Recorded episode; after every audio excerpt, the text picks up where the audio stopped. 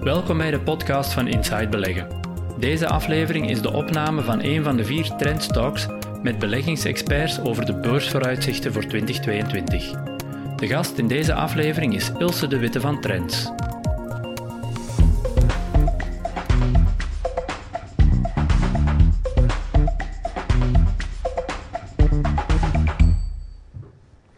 Dag beste kijker en welkom bij Trendstalk. Duurzaamheid is steeds belangrijker in de samenleving en dat zie je ook in de beleggingen. Wie wil investeren kijkt naar rendement, maar steeds vaker ook naar de gevolgen van die financiële keuzes voor het milieu, de maatschappij en de medemens. Hoe kan je met beleggingen mooie winsten halen en tegelijk de wereld een stukje beter maken? In deze vierde en laatste aflevering van onze Trendstalk nieuwjaarsreeks met de vaste beursexperten van Z-Nieuws heb ik het met Ilse de Witte van Trends over duurzaam beleggen. Dag Ilse, welkom in de Dag, studio. Jan. Ilse, duurzaam beleggen, wat is dat? Waar spreken we over? Want dat kan groen beleggen zijn of ecologisch beleggen, maar ook ethisch beleggen als je rekening houdt met de impact op de maatschappij. Wat is het eigenlijk? Het is meer dan bioboeren, bioboeren en, en pakweg zonnepanelen. Je stelt meteen de moeilijkste vraag van allemaal, want wat duurzaam is voor jou, is daarom niet duurzaam voor mij. En je hebt een aantal acroniemen die gebruikt worden, ESG, SRI. Ehm, we gaan die zo meteen uitleggen. Ja. En ESG is eigenlijk het minimum wat als duurzaam wordt beschouwd. Hè. Dus de E staat voor environment, ehm, S voor social en eh, G voor governance, deugdelijk bestuur. En dat is eigenlijk het minimum eh, wat je al moet hebben, dat er daar bepaalde criteria, een filter wordt opgelegd om bedrijven te screenen ehm, hoe ze het goed of minder goed doen op die drie factoren. En ehm, ja, die, die G, daar kan je zelfs nog over discussiëren of dat, dat ehm, duurzaam is of niet. Want deugdelijk bestuur, de risico's in kaart brengen, die risico's proberen te beperken, ook als dat te maken heeft met bijvoorbeeld een milieuschandaal, hè, zoals 3M, die nu de, eh, bekend staat bij ons in, in ons land, maar ook in de Verenigde Staten als de verspreider van de Forever Chemicals en de vervuiler van ons drinkwater en ons milieu. Ja, daar kan natuurlijk ook een strategie zijn, puur vanuit financiële overwegingen, om ehm, dat soort rechtszaken die er mogelijk uit voortvloeien te vermijden. Eh, dus ESG is een beetje het minimum en dan SRI staat voor Socially Responsible Investing, dus maatschappelijk verantwoord beleggen in het Nederlands. En daar is het al dan. ehm, dat gaat al een stapje verder, omdat je daar dan toch ook een stukje de impact op de maatschappij meeneemt. Maar er zijn verschillende strategieën ehm, om duurzaamheid in een beleggingsportefeuille te introduceren. Dus eh, ja, en dan nog, wat ik al, eh, waarmee ik al begon, bepaalde zaken die voor jou heel erg duurzaam zijn, zijn dat voor andere mensen misschien niet. Ja, en wat meteen dan duidelijk is, dit gaat niet alleen over dat ecologisch beleggen of groen beleggen. Als je naar die SRI kijkt, dat gaat inderdaad over, die schakelen bijvoorbeeld of sluiten kernenergie ook uit, ook eh, fossiele brandstoffen, maar die weren ook leder.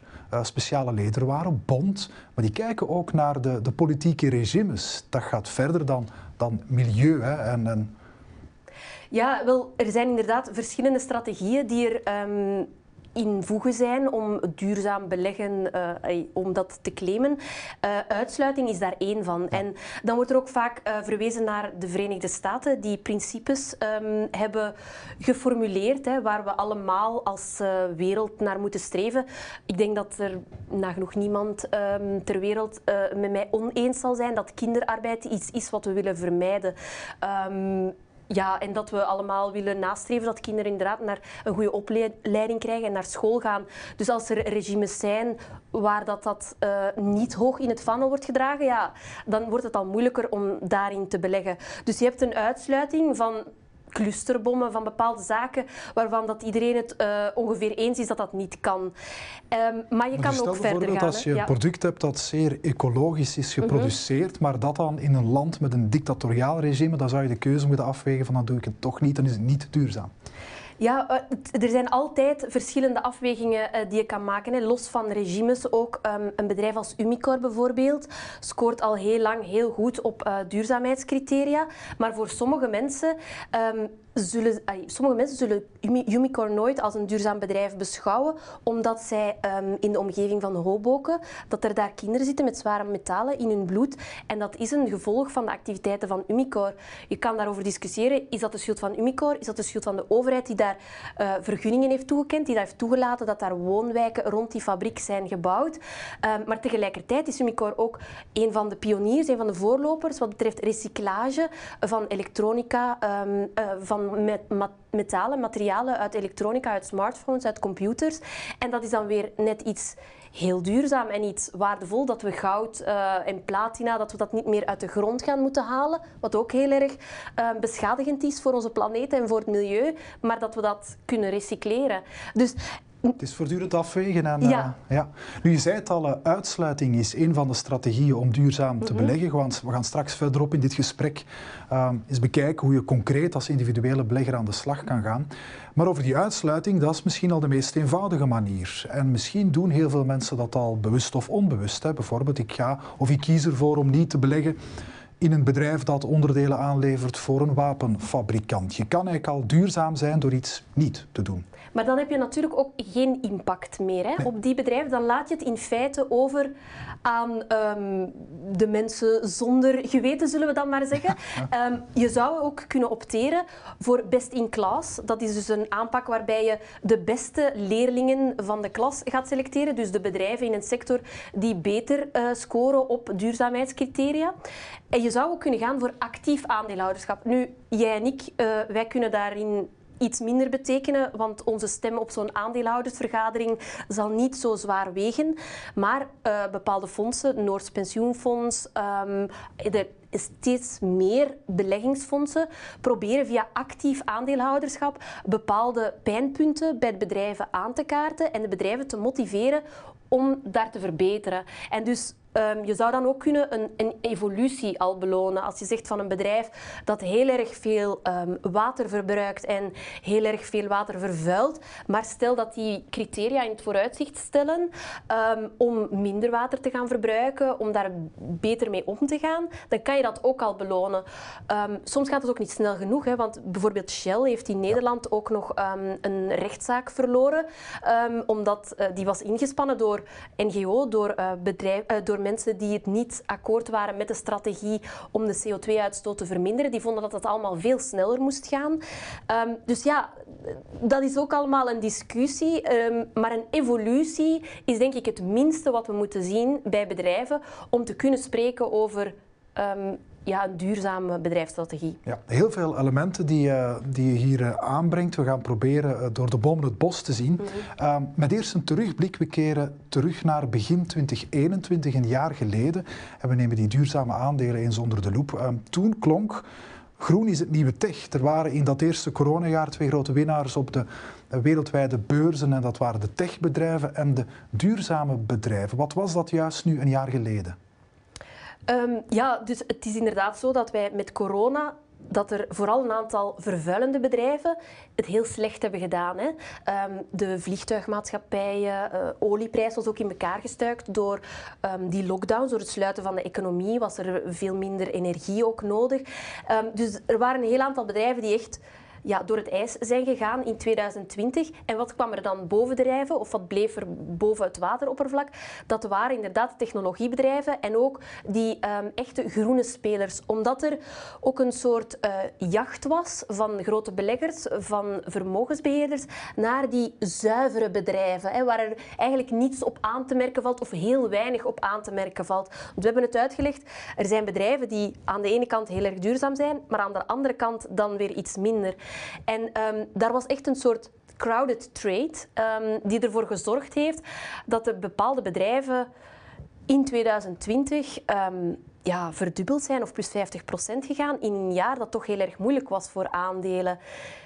Ja, en als we dan eens naar dit jaar gaan, en we halen er een van die aandelen bij, uh, met Vincent Neste, dat uh, zet ja, afval om, in, zoals frituurolie, om in, uh, in diesel. Dus uh, een duurzaam bedrijf dat scoorde enorm in uh, 2020.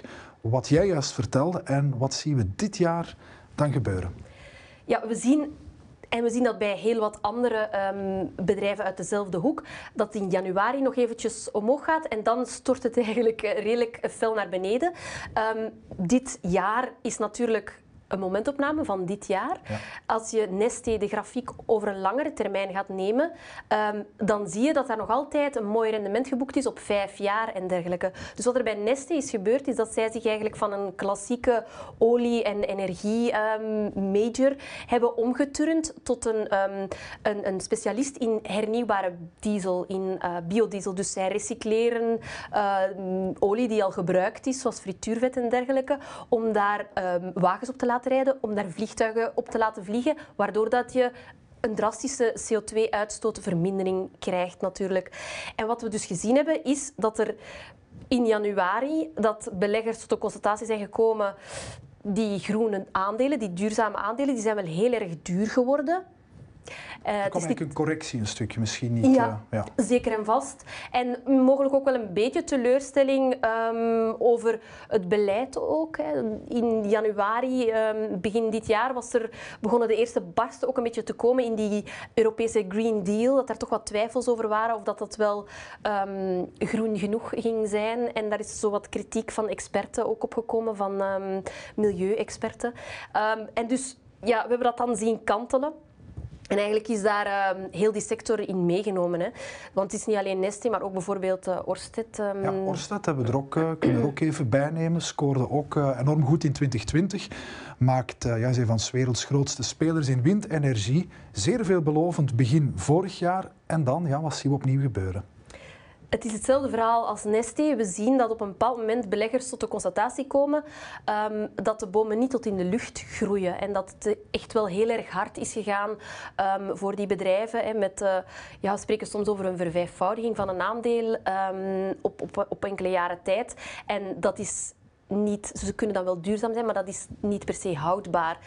Um, wat je ook ziet is dat bij, niet bij Orsted per se, maar bij andere um, bedrijven, dat zij ook een soort belofte in zich dragen. Dat zien we ook bij heel veel technologiebedrijven, dat zij op dit moment nog niet veel winst maken, maar wel in de toekomst hoge winsten beloven. En iedere keer dat er een beetje vrees de kop opsteekt op een rentestijging, dan zien we daar een soort technisch effect dat die toekomstige winsten, omgerekend naar huidige waarde vandaag, dat die minder waard worden. Hetzelfde effect als bij andere groeibedrijven in de ja. hoek waar ze zitten. Dus ja. een, een, technisch effect zelfs los van, van ja. de waardering voor, voor specifiek die bedrijven. Logisch eigenlijk dan. Maar als je met uh, analisten of strategen of dergelijke gaat praten, dan is er niemand die dit jaar zijn vertrouwen is verloren in um, de duurzaamheid als trend en als uh, beweging. En dus bedrijven die daar dan op kunnen meesurfen. Maar dit jaar hebben we dat wel veel minder gezien. We hebben ook gezien dat er um, een krapte was voor olie en gas. Vooral, hè, daar, spelen, daar hebben we nu nog altijd uh, mee te maken, vooral in Europa.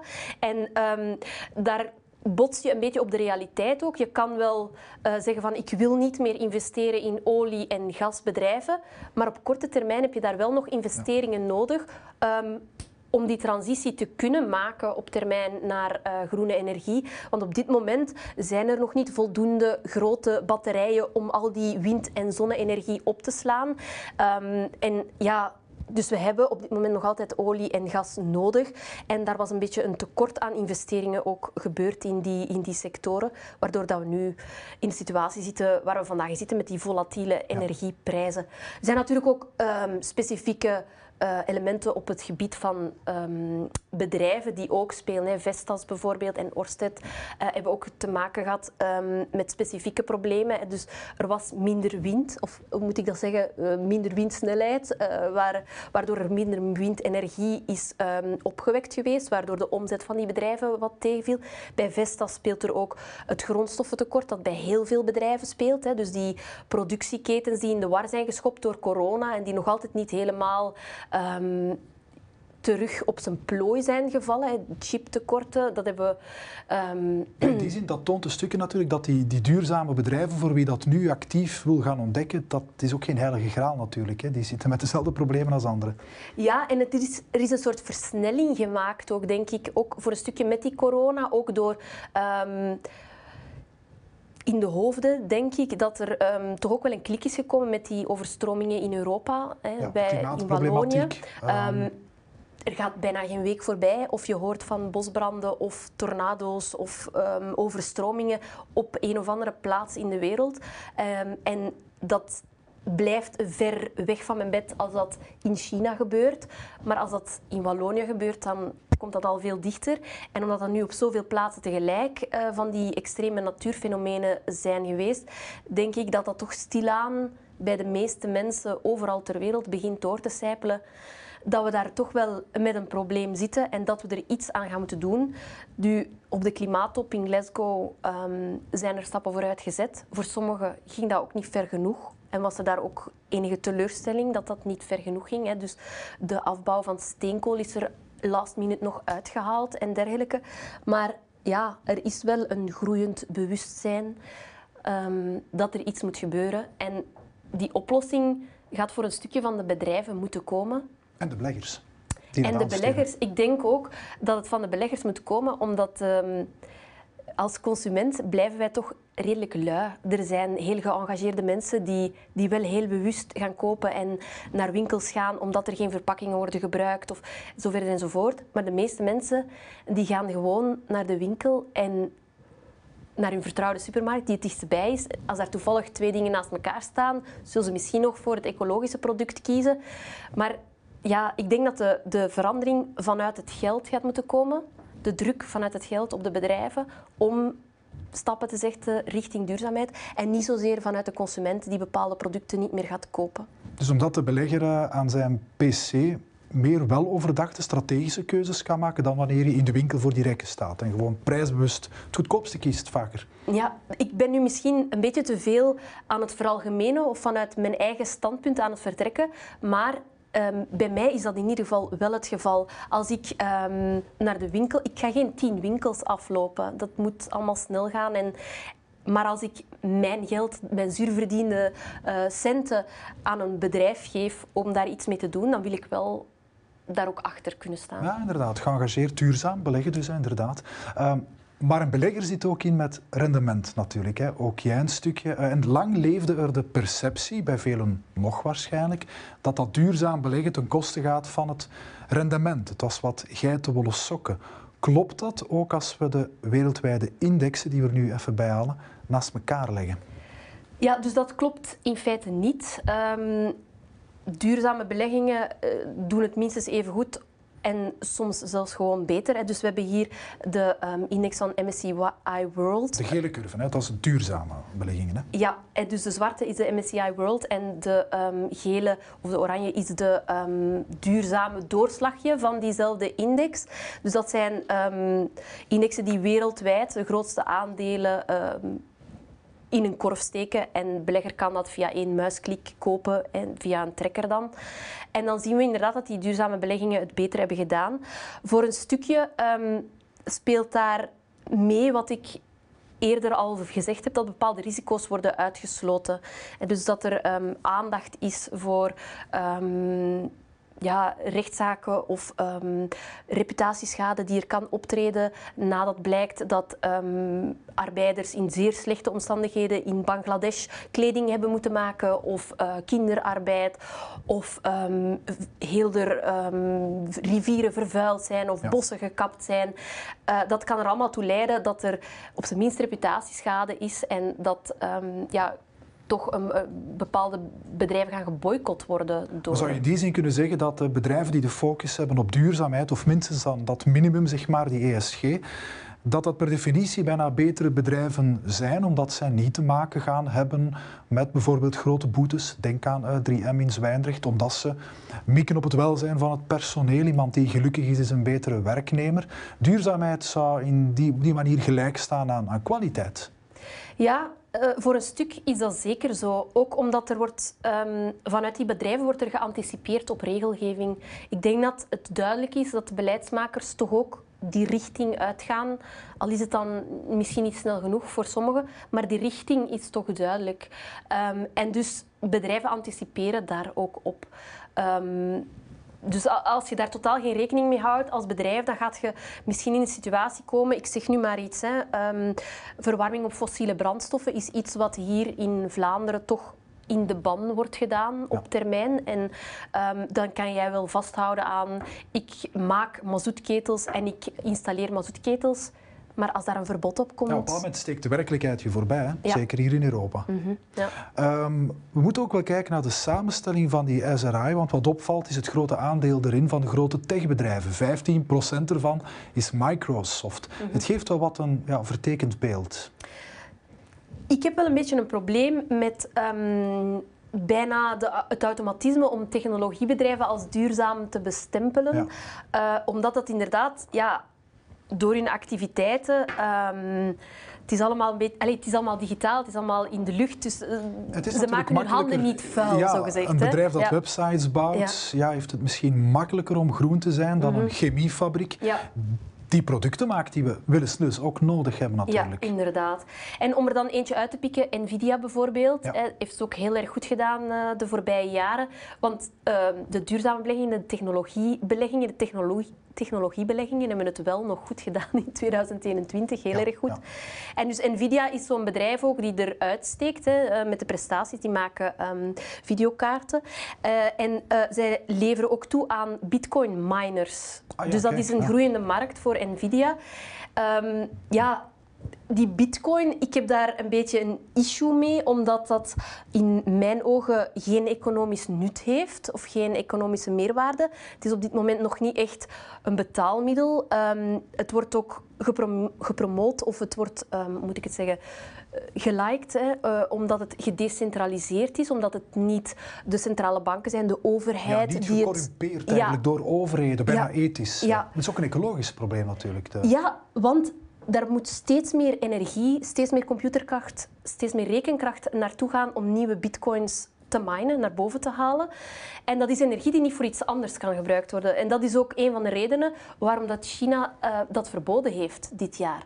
En dan is die uh, bitcoin bitcoin mining activiteit is verschoven um, naar landen met veel groene energie. Ook omdat Elon Musk, de uh, CEO van Tesla, dat hij ook op een bepaald moment had gezegd we gaan bitcoin aanvaarden als betaalmiddel uh, voor Tesla's. Dan heeft hij gezegd ja, we gaan dat toch niet doen, want het is toch wel heel erg gebaseerd op vervuilende energie. Hè, want ze gaan waar energie het goedkoopste is. En dat was dan bijvoorbeeld in China steenkoolmijnen die energie opwekken en zo verder enzovoort. Ik ga pas terug um, bitcoin als betaalmiddel aanvaarden op het moment dat minstens 50% van de energie die daarvoor gebruikt wordt uit groene energie komt. En dus dan hebben we een verschuiving gezien. En dan hebben we bepaalde Scandinavische landen die ook een beetje in de problemen zijn gekomen, omdat ze daar um, veel activiteit hebben bijgekregen en daar veel energie naartoe is gegaan. Um, ik geloof in Zweden dat er evenveel energie op een jaarbasis wordt gebruikt als 200.000 huishoudens. Ja, ja.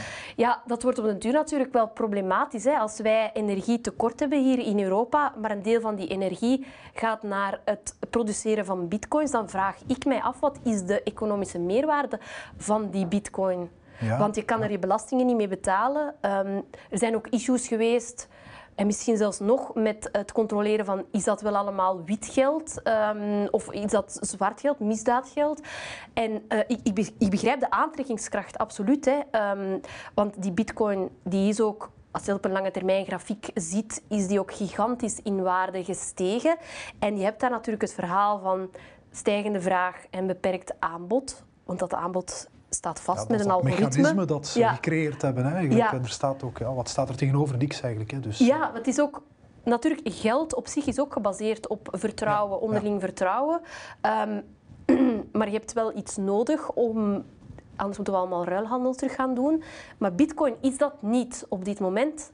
Wat je, wat je merkt in dit gesprek is dat het eigenlijk over ja, 50 tinten groen gaat. Mm -hmm. um, je kan alles van verschillende kanten belichten. Bijvoorbeeld als in die duurzaamheidsindex ook uh, Coca-Cola staat of Pepsi, frisdranken, goed en wel. Dat kan dan wel op een uh, ja, ecologisch verantwoorde manier geproduceerd worden.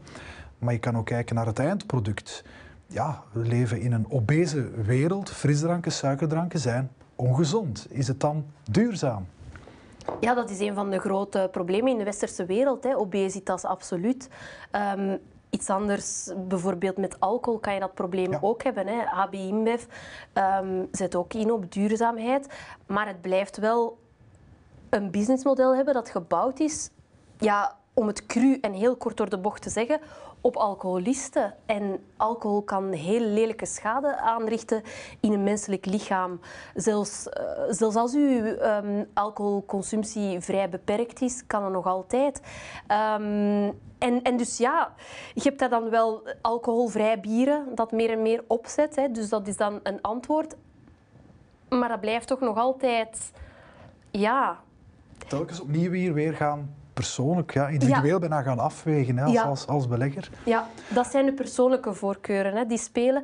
En dat maakt het ook heel erg moeilijk, omdat um, je hebt in de wereld van vermogensbeheer is er al heel lang, dat is eigenlijk al een beweging die vijf, misschien wel tien jaar aan de gang is, um, dat de duurzaamheid eigenlijk wordt gepromoot, een beetje gepusht ook. Dat er ook wordt gezegd van um, dat is onze unique selling proposition, onze meerwaarde, dat is het laagje dat wij toevoegen aan het beheren van geld. Hè. Want je kan ook al die aandelen kopen die op de beurs noteren.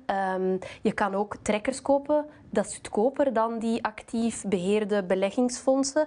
En er zijn ook meer en meer studies die hebben aangetoond dat je met een trekker misschien wel beter af bent dan met een actief beheerd beleggingsfonds. Dus in hoeverre is dat een, een marketingpraatje of een, een, um, een manier om zichzelf onmisbaar te maken? En in hoeverre is dat echt in het DNA van die vermogensbeheerders dat zij het belangrijk vinden om duurzaam beleggen aan hun klanten aan te bieden? het risico van greenwashing dat altijd uh, om de hoek kijkt. Dat ook bij de bedrijven speelt, hè, inderdaad. Maar het is heel erg moeilijk als individu om heel veel informatie te vinden over um, die aspecten die voor u belangrijk zijn. Is dat bijvoorbeeld waterverbruik? Is dat bijvoorbeeld CO2-uitstoot? Um, en, en, daar moeten nog stappen gezet worden om, om die rapportering daarvan um, bij bedrijven te standaardiseren. Het zijn ook allemaal stappen die in Europa stilletjes aan wel gezet worden. Ja, nu dat is voor de belegger al, het is moeilijk hè, om te gaan op basis van die rapportering alleen, om op basis ervan uh, je, je, keuzes uh, te maken. Um, je zou kunnen zeggen van ik ga voor die best-in-class aandelen, um, maar daarvan is de definitie misschien ruim. Je hebt bepaalde ratings, ratingbureaus, die zich ook specialiseren in die duurzame ratings. Hè. Dus op die manier zou je wel kunnen gaan kijken uh, welke zijn de top vijf uh, farmabedrijven bijvoorbeeld, uh, wat betreft ESG. En dan kan je bij Sustainalytics of um, MSCI um, ratings vinden. Um, maar veel meer dan die ratings ga je als individu niet vinden. Dus de, de motivatie, de, rapport, de, de, rapporten daarachter, die zijn betalend ook. Hè. Dus dat is dan uh, ja, voor die vermogensbeheerders is dat dan um, mogelijk om die data aan te kopen of om die in huis um, te genereren. Want die vermogensbeheerders die leggen ook lijsten voor aan de bedrijven met vragen van hoe doen jullie dit, wat doen jullie daarvoor, wat, welke inspanningen worden geleverd, welke doelstellingen hebben jullie, worden bonussen gekoppeld aan bepaalde doelstellingen en zo verder. En dat is natuurlijk als individu is dat onbegonnen werk om dat allemaal um, te gaan doen. Maar die ratings op zich die kan je wel terugvinden en dan kan je op basis daarvan misschien zelf een beetje meer uh, onderzoek gaan doen hè, in de jaarverslagen van bedrijven en dergelijke. Um, het is ja, het is enorm opvallend hoe vijf jaar geleden bedrijven bijna nooit iets zeiden over duurzaamheid. En nu hebben ze vaak zelfs een extra tablet op hun, uh, homepage, op hun uh, website rond duurzaamheid. En als je het woord duurzaamheid gaat intikken in de jaarverslagen, ga je er ook heel veel hits krijgen. Bijna alle bedrijven zijn daar wel mee bezig. Ja, dat is zeker sinds uh, die klimaattops in Parijs en nu ook in, Glasgow. Uh, ik kan dus gaan zoeken naar die best in class, daar bestaan ratings voor. Ik zou het nog eenvoudiger kunnen doen en zeggen ik ga zeer doelgericht thema beleggen. Ik beleg bijvoorbeeld enkel in, uh, in zonne-energie en in, in groene waterstof. Ja. Is dat een manier om de wereld beter te maken dan? Jazeker. Hè. Um, op die manier ben je ook heel gericht um, bezig. Hè. Als als jij inderdaad vindt dat die energietransitie het belangrijkste is, of het terugdringen van die CO2-uitstoot, dan kan je daar um, verschillende themafondsen in vinden. Um, maar dan heb ik wel geen diverse portefeuille. Ik, ik beleg alleen op één thema. Dat is dat is een risico. Hè. Bijvoorbeeld bij, um, bij die windenergie, we hebben het daar juist over gehad dat er minder windenergie, uh, minder wind is, dan ja, is dat voor alle bedrijven in Europa uh, al hetzelfde. We hebben ook gezien um, enkele jaren terug al dat uh, subsidies van overheden voor um, windenergie op een bepaald moment, of voor zonne-energie op een bepaald moment worden teruggeschroefd. Ja, dan merk je dat in die hele sector. Of als er ehm, vanuit Azië goedkopere concurrentie komt, ehm, dan merk je dat in die, in die hele sector. Dus dat is zeker een risico waar je van bewust moet zijn. Maar het kan wel een accent zijn dat je legt in de portefeuille. Dan uh, activistisch aandeelhouderschap zou ook een strategie kunnen zijn. Je haalde dat al uh, even aan. Om dat individueel als aandeelhouder te doen is dat moeilijk. Maar ik kan wel gaan voor, voor fondsen die dat beloven. Is dat een manier? Dat is zeker een vaste een, een manier. Niet in mijn naam doen. Hè, dan, om daaraan te werken, ja. ja. Um, als dat jouw doelstelling is, dan denk ik de volgende keer dat uw bankier u een fonds voor de ogen schuift, dat je dan misschien eens moet vragen en hoe is jullie stempolitiek op algemene vergaderingen? Welk beleid hebben jullie? Um, waar zetten jullie op in? Welke vragen stellen jullie aan bedrijven? Dan is dat een, een valabele strategie. Hè? Ja. Ja, om uh, af te ronden, wat al dan niet duurzaam is, is zeer actueel. Hier bij ons al uh, in de politiek bijvoorbeeld, de discussie over de kernuitstap en dan de vervanging met gascentrales. Maar ook in Europa. Deze week publiceerde de Europese Commissie haar klassificatie van ja, de energie die voordelig zou zijn voor, uh, voor het klimaat en, en, het milieu. En kijk, daar krijgt nucleaire energie een groen label. En Duitsland, met nu ecologisten in de regering, stijgert. Toont weer hoe moeilijk het is. Ja, helaas wordt dat een beetje kapot gemaakt door gelobby en nationale belangen. Um, nu, ik zei het al, in het begin van het jaar is er ook een, een brief geweest van de experten um, die waarschuwden dat die taxonomie dat dat een, ja, een maat voor niets zou blijken als daar niet de wetenschap gevolgd wordt. Um, wat Europa heeft willen doen is bepaalde sectorenactiviteiten aanduiden die echt belangrijk zijn om die betere wereld uh, te realiseren. Maar Europa is ook nog op verschillende andere fronten bezig. Hè. Dus we hebben dit jaar, heel belangrijk voor beleggers, hebben we ook gezien dat de SFDR-richtlijn um, in voegen is getreden. En dus die verplicht vermogensbeheerders om uh, kleur te bekennen. Om te zeggen van dit fonds is een artikel 6 fonds. Wij trekken ons eigenlijk niks aan van duurzaamheid. Het is een artikel 8 fonds. We hebben wel al bepaalde criteria en filters um, in, in ons beleid geïmplementeerd hè, om duurzaamheid toch een beetje uh, eruit te halen. En dan artikel 9, uh, fondsen die echt een impact willen hebben. En dat heeft ook echt wel um, een beweging in gang gezet. Want als we zien naar um, het geld in duurzame spaar- en beleggingsfondsen, dat is op in 2000, eh, eh, excuseer, in 2020 is dat verdubbeld. Um, het belang van de duurzame beleggingsfondsen of sparen en beleggingsproducten in het totaal is ook bijna de helft geworden. En dat is ook allemaal natuurlijk um, fondsbeheerders die anticipeerden op die wetgeving en die wisten dat ze daar kleur moesten gaan bekennen. Het is heel moeilijk om te zeggen, we trekken ons daar niets van aan. En dus um, zien we dat er heel veel fondsen, ook bijvoorbeeld heel veel pensioenspaarfondsen, wat toch het eerste opstapje is voor veel mensen naar de beurs. Um, die zijn ook verdubbeld van 9 naar 18 uh, duurzame pensioenspaarfondsen. En dan spreken we toch ook al snel over een paar miljard. Dat dus duurzaam is geworden, waar bepaalde criteria zijn um, geïmplementeerd in dat beleid. Dus eigenlijk mooi, want er wordt wel eens scheef, scheef gekeken naar de, de, beurswereld en beleggers, van dat draait allemaal om geld, maar met die cijfers over ons land, bijna de helft is duurzaam belegd, uh, toont dat uh, beleggers met veel meer bezig zijn dan uh, de centjes. Hè? Ja, dat klopt. Um, ik hoop enigszins, uh, want het wordt inderdaad vaak aan beleggers verweten hè, dat ze alleen maar aan, uh, aan hun eigen portemonnee denken en de uh, heigerige, losse handjes op de beurs die bedrijven straffen als ze op de lange termijn denken en zo verder en zo voort. Um, daar is toch zeker een tegenbeweging. En eerlijk gezegd, ik vraag mij ook af of dat het vroeger ook niet meer was. Want wij zijn in België ook pionier in uh, het krekelsparen. En, uh, krekelsparen? Ja, en, en ook uh, in SRI-fondsen en dergelijke. Um, waar er toch al bepaalde ethische aspecten, waarden en normen werden meegenomen in dat beleid. En dus ik denk dat dat ook een beetje een slinger is. Ehm, maar in Europa um, zijn wij eigenlijk altijd wel wat meer doordrongen geweest van het idee dat een bedrijf niet enkel moet winsten vergaren voor de aandeelhouders, maar ook zijn werknemers heus moet behandelen um, of correct moet behandelen en ook moet rekening houden met de buurtbewoners en met de maatschappij in zijn geheel correct belasting moet betalen. Um, dus ik leef op hoop. Ja, om positief uh, af te ronden, werkt het? Kan je via beleggingen een uh, mooi rendement halen, maar tegelijk van, van de wereld een iets betere plek maken voor, voor natuur en voor de mens. Ja, daar ben ik van overtuigd. Al mag je natuurlijk als belegger ook je ogen niet um, dicht doen voor bepaalde hypes. En als we grafieken zoals in 2020 stijl de lucht ingaan, dan moet je toch eventjes kijken um, wat er aan de hand is. Hè. Er is zeker ook een waterstofhype en dergelijke geweest. Uh, een bedrijf als Nel. En ja, daar mag je ook je ogen niet voor sluiten. Um, maar ik denk ook gewoon als belegger dat je steviger in je schoenen staat als je echt achter een bedrijfsverhaal kan staan en echt het gevoel hebt dat een bedrijf ja, een mooiere wereld voor de kinderen en de kleinkinderen probeert achter te laten, um, dat je er dan ook wel tegen kan dat het eens een keer een jaartje wat minder gaat. Ja, dus um, duurzaam, maar wel doordacht en bewust uh, beleggen. Ja. Ilse de Witte, zeer bedankt voor uh, dit gesprek. Graag gedaan.